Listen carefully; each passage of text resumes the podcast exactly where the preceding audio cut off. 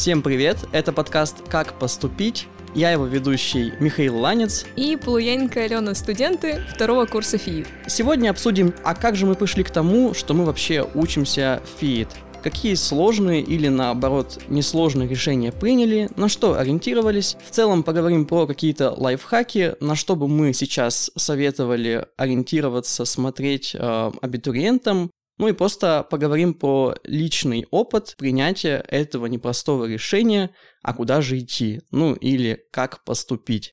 Также хочу сразу анонсировать гостя этого выпуска, первокурсницу Алину, которая во второй половине выпуска поделится своей нетривиальной интересной ситуацией с выбором вуза и направления.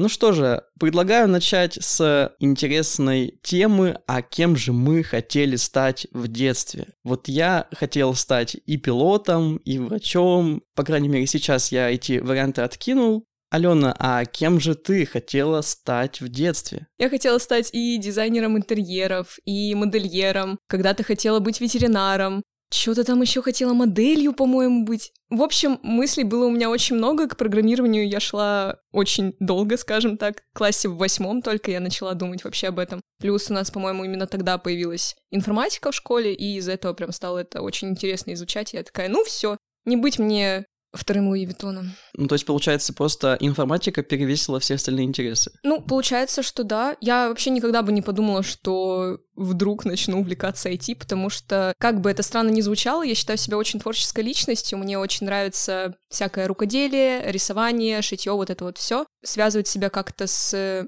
IT-сферой многие люди не поняли, как это вообще произошло. Думали, что я куда-то там на режиссуру, возможно, пойду еще что-то, но вышло как вышло, и я абсолютно не жалею. Как я уже сказал, у меня тоже было много вариантов, и, кстати, в итоге я вот не могу сказать, а почему я отказался от них, то есть не было такого, что я подумал, блин, нет, врач, это точно не про меня. Ну, я, наверное, все-таки в конце ориентировался на то, что мне принесет больше всего, скажу прямо, прибыль. То есть все-таки ориентировался на эту вот реальную жизнь вашу, подумал о том, о кем я буду работать, сколько зарабатывать и так далее. И вот уже э, исходя из таких самых-самых объективных показателей, я вот так и принял решение, поэтому я не могу сказать сейчас, что я вот после айтишного направления не решусь вдруг все-таки пойти и стать тем самым врачом, ну потому что как бы интерес у меня не потерян. Но в целом я ближе был к IT именно из-за рациональных побуждений вот таких вот. Ну слушай, насколько я знаю, ты хотел быть хирургом, по-моему. Да. И вроде бы хирурги зарабатывают далеко не мало.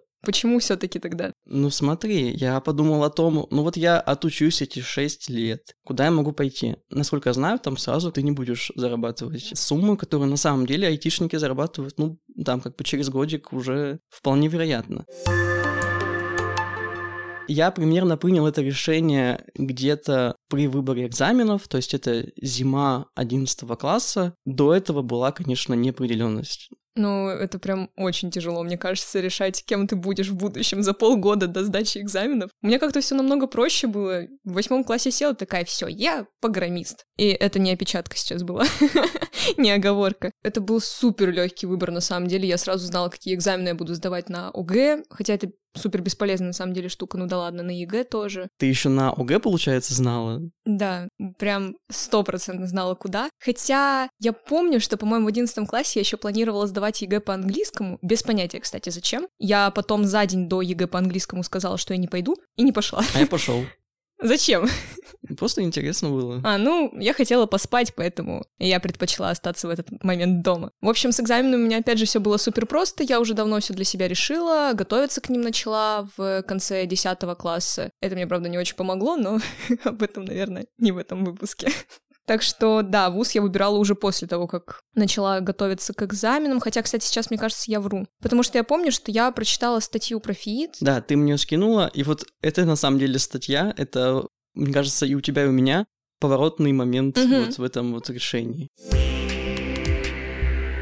Слушай, а куда ты еще подавал документы, кроме ФИИТа? Ну, у тебя же должны были быть какие-то спасательные шлюпки. Ну, у меня были спасательные шлюпки исключительно в Урфу, потому что я не хотел уезжать отсюда, из Екатеринбурга. Да, я местный, с Уралмаша. Уралмаш, привет. Я подавал на другие айтишные направления в Урфу. Это КН, это компьютерные науки. На радиофаке я подавал в кибербезопасность или что-то такое. Компьютерная безопасность, да. Ну да, да, да, компьютерная безопасность, другими словами. И в программную инженерию. И на самом деле я эти направления выбрал довольно с потолка. То есть сейчас я уже знаю как-то вот, что нужно было посмотреть вот и на такие направления, и на такие. Ну, тогда я просто посмотрел, грубо говоря, самые популярные, либо те, которые по баллам мне предсказуемо подходили, в прошлом году моя подруга поступала тоже в УРФУ, у нее тоже был сложный выбор из направлений, потому что в УРФУ есть направления, которые, ну, очень близки, но вот непонятно, а куда же именно стоит пойти. Есть очень интересно, есть очень полезный лайфхак. На страницах направлений есть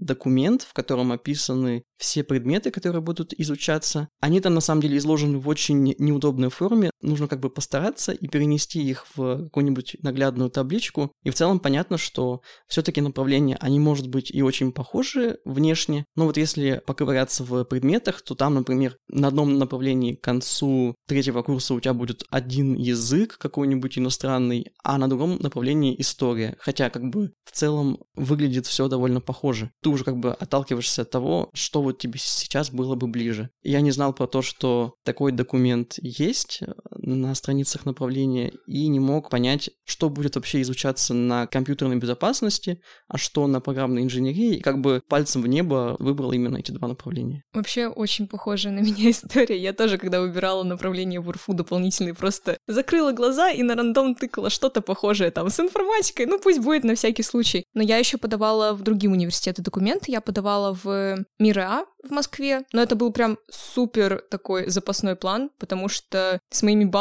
я была там буквально в топе, и мне потом еще очень долго оттуда названивали, даже после того, как я уже поступила на ФИИТ. И подавала, по-моему, в СПБГУ, направление от Яндекса, но, разумеется, я туда не прошла, потому что там были какие-то безумно космические баллы. Еще больше. Еще больше, чем, чем 272, который 19 год ФИИТ. Так-то в 2020 проходной был очень низкий, как по мне. Ну, 264. Относительно других направлений, которые я рассматривала, это на самом деле не так высоко было. Вот сейчас он поднялся, да. Сейчас снова страшно стало. Я очень хотела, на самом деле, поступить в Питер, не вышло. Во-первых, мне сразу же поставили крест на том, что я куда-то уезжаю. Мне просто не разрешили родители куда-либо уезжать. Я тоже местная. Всю свою жизнь прожила в ЕКБ. Эльмаш, привет. Эльмаш, привет, да.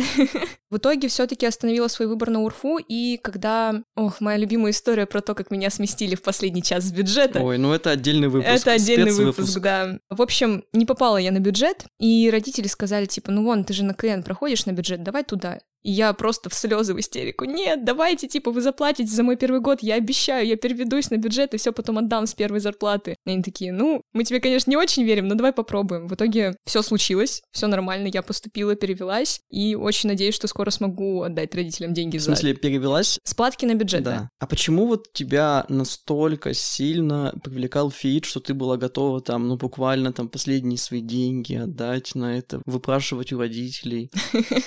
Нет, на самом деле, ты правильно сказал, что та статья была просто роковой точкой в моей жизни. Я не знаю, может быть, Павел Егоров какой-то шаман или еще что-то такое, но писать текст он реально умеет. И я, во-первых, посмотрела на то, какие предметы вообще есть, и поняла, что в нас пытаются впихнуть все, чтобы просто у нас был большой выбор между тем, куда идти. То есть, если другие направления, они более узконаправленные, я извиняюсь за тавтологию, здесь нас обучают практически всему, чтобы там, условно говоря, на третьем-четвертом курсе мы такие, ага, ну мне больше всего понравилось там в дизайне или в геймдеве, я вот пойду туда дальше развиваться. С другими направлениями, кажется, в этом плане немножко сложнее, но, конечно, я пока не могу утверждать, потому что я там не училась. Также я посмотрела по программе, какие у нас предметы будут, и такая, ура, нет физики. Это было ключевым моментом, потому что мне мне всегда говорила моя учительница по физике, что вот, Алена, ты физику не учишь, она у тебя обязательно будет. я помню, как к ней пришла после того, как на ФИИТ поступила и сказала, а вот, кажется, вы были неправы. Да, кстати, это тоже для меня было очень важно. Отсутствие физики, отсутствие в целом, ну, очень большого количества математики. То есть на фите но на самом деле ее не так много, как а, кое-где бывает. Конечно, выбор на третьем-четвертом курсе меня согревал и перед поступлением, и сейчас меня согревает, что я могу что-то выбрать, что хочу. А что касается выбора университета, то есть да, у меня все было прямолинейно. УРФУ — это главный вуз Екатеринбурга. Ну, на самом деле, я все детство просто смотрел на этот вуз, и как-то у меня уже было понимание, что вот, возможно, я однажды здесь окажусь. Ну ладно, да, было и такое, но было еще то, что если уезжать в другой город, то есть у меня были небольшие баллы, скорее всего, я все равно поступал на контракт, а значит, нужны были траты и на учебу, и на жизнь. Может быть, мои родители и могли мне это все предоставить, но настолько зависеть от них я не хотел, поэтому вот решил остаться в родном городе. В целом я вообще не жалею, то есть мне здесь очень нравится. Ну и тут мы переходим к вопросу про удобство и про расположение вуза. Я когда узнал, что ФИИТ находится на Матмехе, который находится на Тургенева 4, а это прям возле УГИ, это можно сказать, самый центр Екатеринбурга, я очень обрадовался, потому что для меня Урфу это всегда было что-то, что-то там на мира, куда нужно добираться сто лет, особенно с Уралмаша. Это для меня был приятный сюрприз, потому что мне очень важно, чтобы я в ВУЗ ходил по довольно живописному, короткому, приятному пути, чтобы я не ездил в этих пыльных автобусах.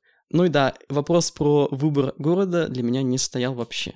Меня просто не отпустили. Так-то, конечно, бы я бы с удовольствием уехала бы куда-нибудь там в эту вашу Москву, Сент-Питерсберг, вот это вот все на вашем английском. Но, возможно, на самом деле, если бы у меня была возможность по баллам или же по деньгам туда уехать, я бы все равно в последний момент струсила, потому что это все равно большой стресс. Когда ты покидаешь свой родной город, в котором 18 лет жил, уезжаешь куда-то, где у тебя нет никого из знакомых, и ты не факт еще, что найдешь каких-то друзей в университете, потому что не всегда тебе попадаются такие хорошие коллективы, как на ФИТе. Я не знаю, тут просто какая-то абсолютно непонятная атмосфера, где все со всеми дружат. Я не знаю, как это работает, но это просто прекрасно. А, но я немножко от темы отодвинулась. Мне кажется, просто я бы не поехала, даже если бы была возможность, потому что страшно терять все то, что есть здесь. Тут у тебя, знаешь, хотя бы какая-то, условно говоря, стабильность уже нажитая. По крайней мере, у меня тут родители живут, если что, я понимаю, даже если я съеду, у меня есть там запасная подушка безопасности, если вдруг там у меня еда дома закончится, еще что-нибудь типа такого. А в другом городе как бы ничего ты не сделаешь. Поэтому это такой очень страшный выбор, но если вы все обдумали, все риски и решили, что вам нужно ехать в другой город, то дерзайте. Я держу за вас кулачки. Да, ну и самое главное, чтобы вам предоставили общагу, потому что не всегда есть места.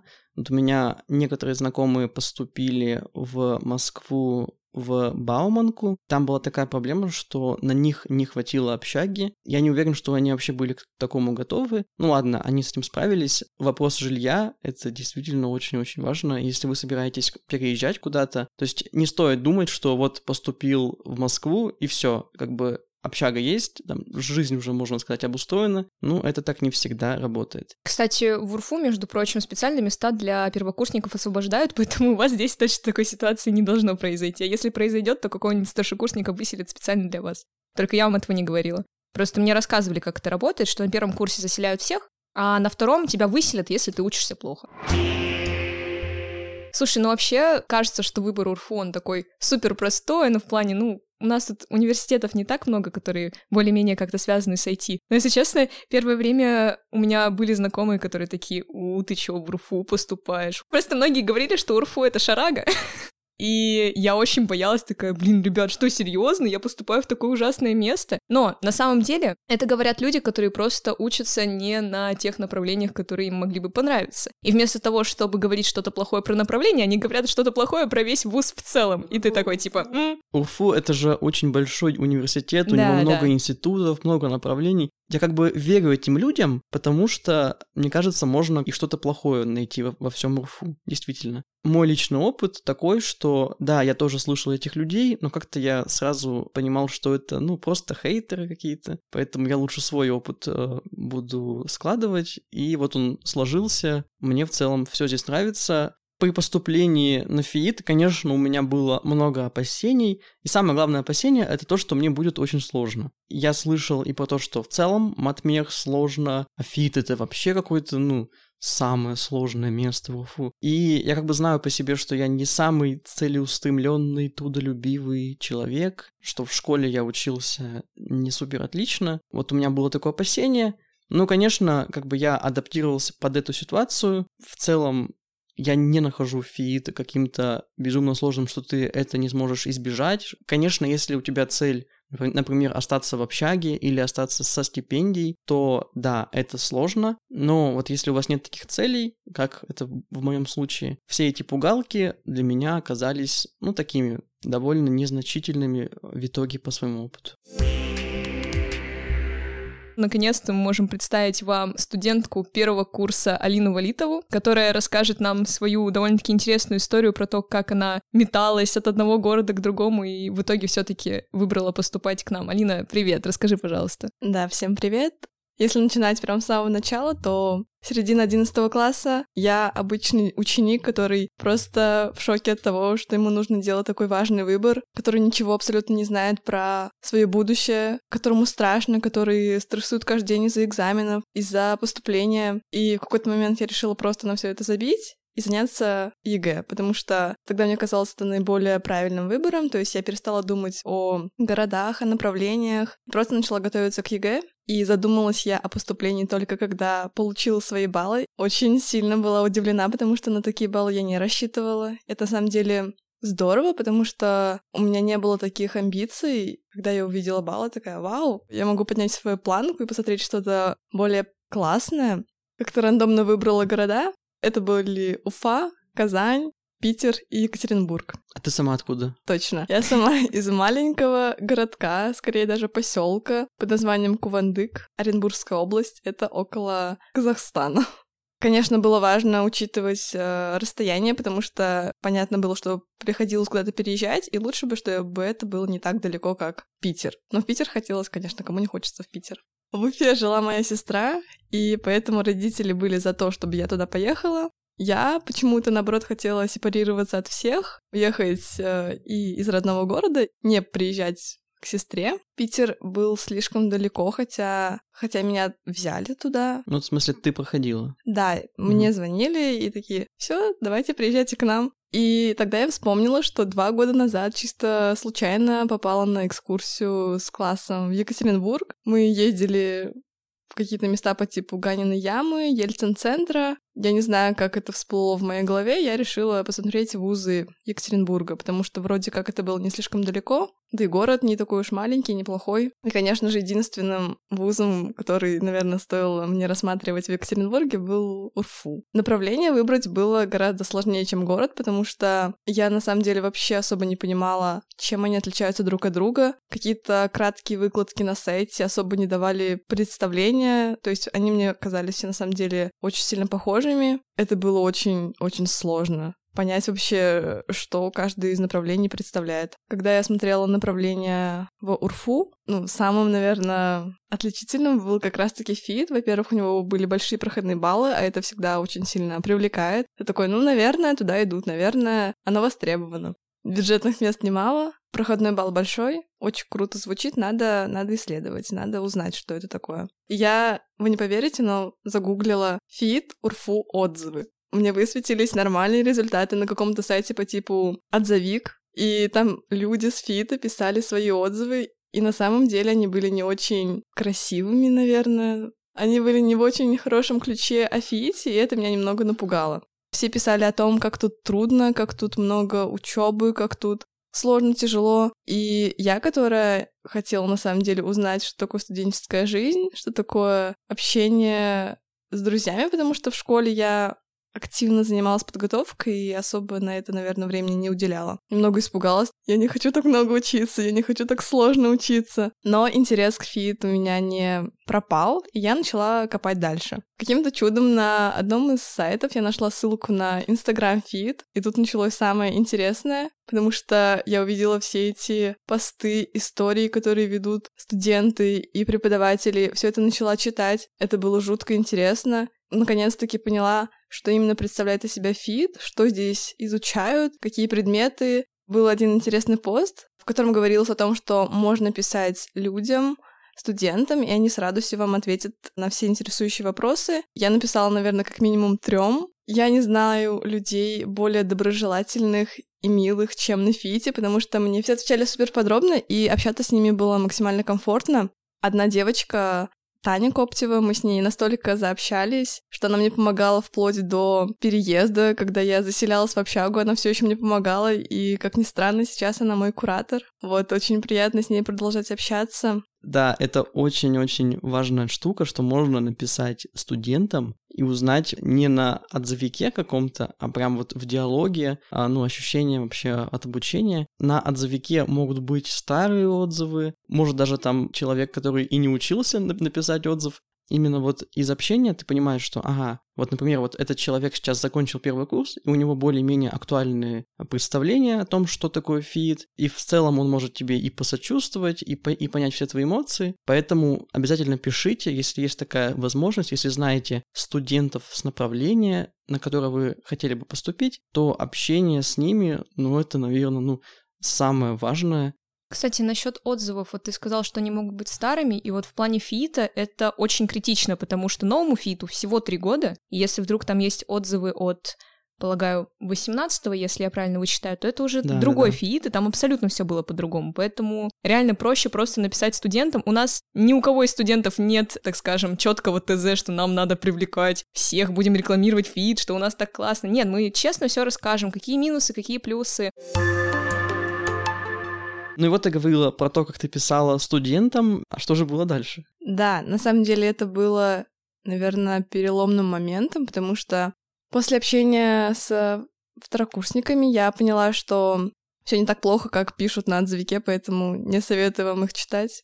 Помимо тяжелой и трудной учебы, которая, между прочим, интересная очень, есть куча мероприятий, которые организовывает как и сам Матмех, так и просто люди с Матмеха как раз-таки то, чего я боялась, не подтвердилось, потому что я столько общения не получала, наверное, никогда в своей жизни, сколько я получила на Фиите, потому что атмосфера здесь просто потрясающая, и люди здесь просто супер дружелюбные, супер добрые. Общаться с ними на самом деле одно удовольствие.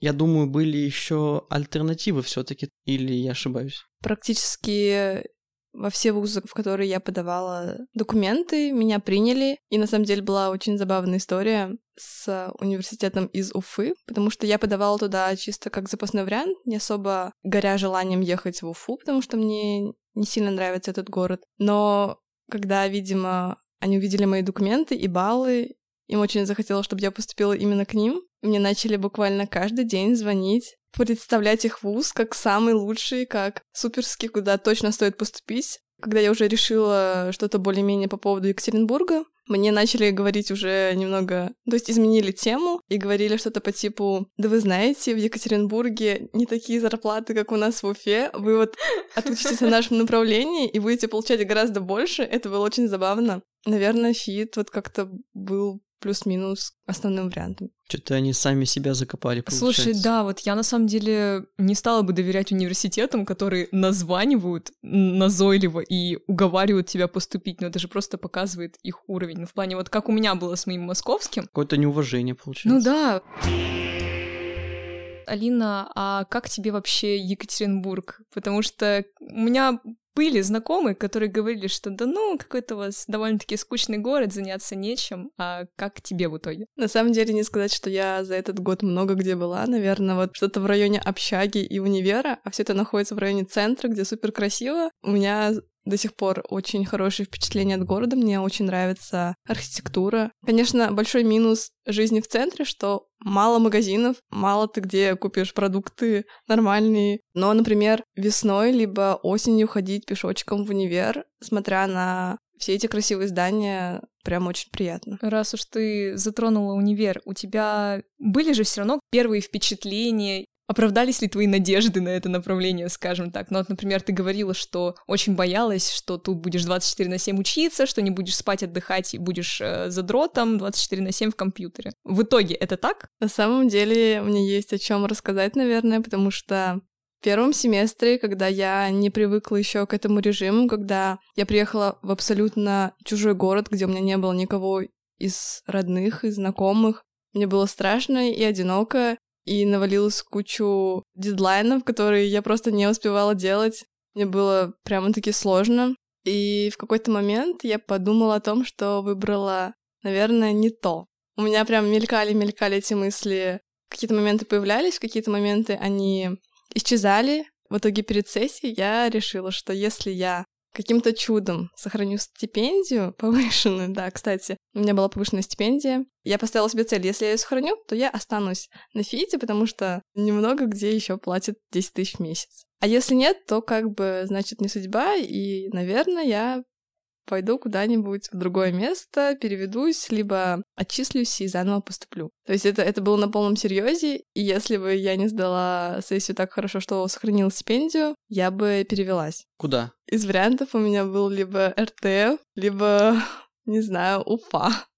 Это то, что я не хотела изначально, но то, что я рассматривала потом. Блин, на самом деле, вот Алина рассказала эту историю, я прям вспомнила себя, как я стояла с документами на отчисление перед деканатом где-то в октябре первого курса, потому что я просто не выдерживала. Девочка с синдромом отличницы, которая закончила золотой медалью, сейчас не может ни с чем справиться. Представь, в каком стрессе я была. Я такая, блин, я, походу, одна тупая в этой группе и ничего не понимаю. На самом деле было, конечно же, не так. Никто ничего не понимал, просто все делали вид, что все все понимают. А я думала, что единственная такая, типа, блин, тут все такие умные, у всех все получается, а я одна как пенечек сижу. И я думала, что нет, это реально не мое, меня предупреждали, что у меня не получится, и я уже писала, заполняла документы на отчисление, но мне повезло, что у меня был человек, который меня отговорил, и слава богу, что он меня отговорил, потому что нужно просто перетерпеть вот этот начальный момент перехода из школы в университет, потому что он сложный везде, Да, а на да. ФИИТе тем более, потому что здесь Тебя проверяют на стрессоустойчивость, мне кажется, в первый семестр. Просто смотрят, типа, ну,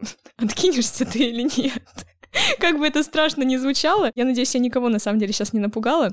Как мне кажется, на первом курсе нагрузка очень большая, прям очень. На втором, третьем, четвертом она намного проще, намного легче уже все воспринимается, материал в том числе. Просто нужно перебороть себя, пережить этот момент, и дальше реально станет проще. Просто действительно тяжело переходить из вот этой школы, где с тобой сюсимукались везде, а, где за тобой бегали, когда ты что-то не сдал, и вот это все. А в университете, ну, к сожалению или к счастью, всем на тебя плевать. Ты что-то не успел, это твои проблемы, потом будешь сам бегать, все пересдавать. К этому просто надо привыкнуть, а дальше будет проще. Поэтому не забирайте документы из университетов раньше первого семестра. Ну, получается, это как некоторые хорошие сериалы, тебе нужно вот пережить там первые две-три серии, втянуться, и вот уже вот к концу первого сезона ты уже будешь просто в восторге и будешь ждать следующего сезона. Слушай, да, аналогия очень хорошая.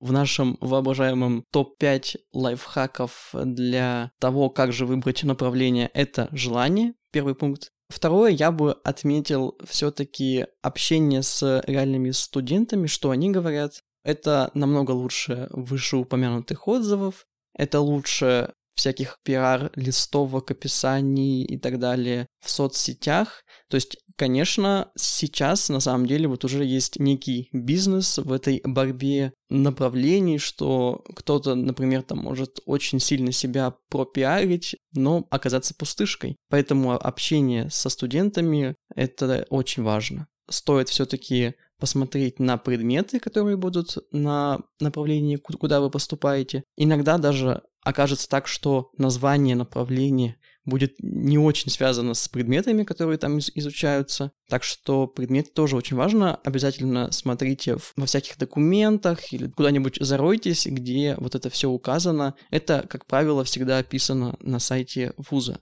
Не переживать. Правильно Алина говорит, чем больше вы стрессуете, тем меньше у вас в жизни что-нибудь получится. Так что просто расслабьтесь, сдавайте спокойно свое ЕГЭ, и потом вы просто забудете о нем и никогда больше не вспомните. Да, ну и по поводу расположения, ну, для меня это очень важно, поэтому тоже смотрите на город, если вы переезжаете, смотрите на район, если вы остаетесь в своем городе. И еще считаю, что очень важно посещать мероприятия по типу Дни открытых дверей, потому что там можно много инфы узнать про университет, про направление. Туда же часто приходят сами студенты с этих направлений. Конечно же, у них есть определенная, так скажем, цель завлечь вас, но никто насильно затаскивать вас куда-то не будет, никто обманывать вас тем более не будет. Все студенты рассказывают свой личный опыт. Я думаю, что на этом все. Огромное спасибо тебе, Алина, за то, что пришла к нам в подкаст. Это вам спасибо, что позвали меня. Обязательно подписывайтесь на нас во всех площадках, где вы слушаете подкасты, потому что в следующих выпусках будут обсуждаться, я думаю, не менее интересные и животрепещущие темы для абитуриентов. А с вами были ведущие подкаста «Как поступить» Полуяненко Алена и Михаил Ланец. Спасибо, что нас слушали. Всем пока. Всем пока.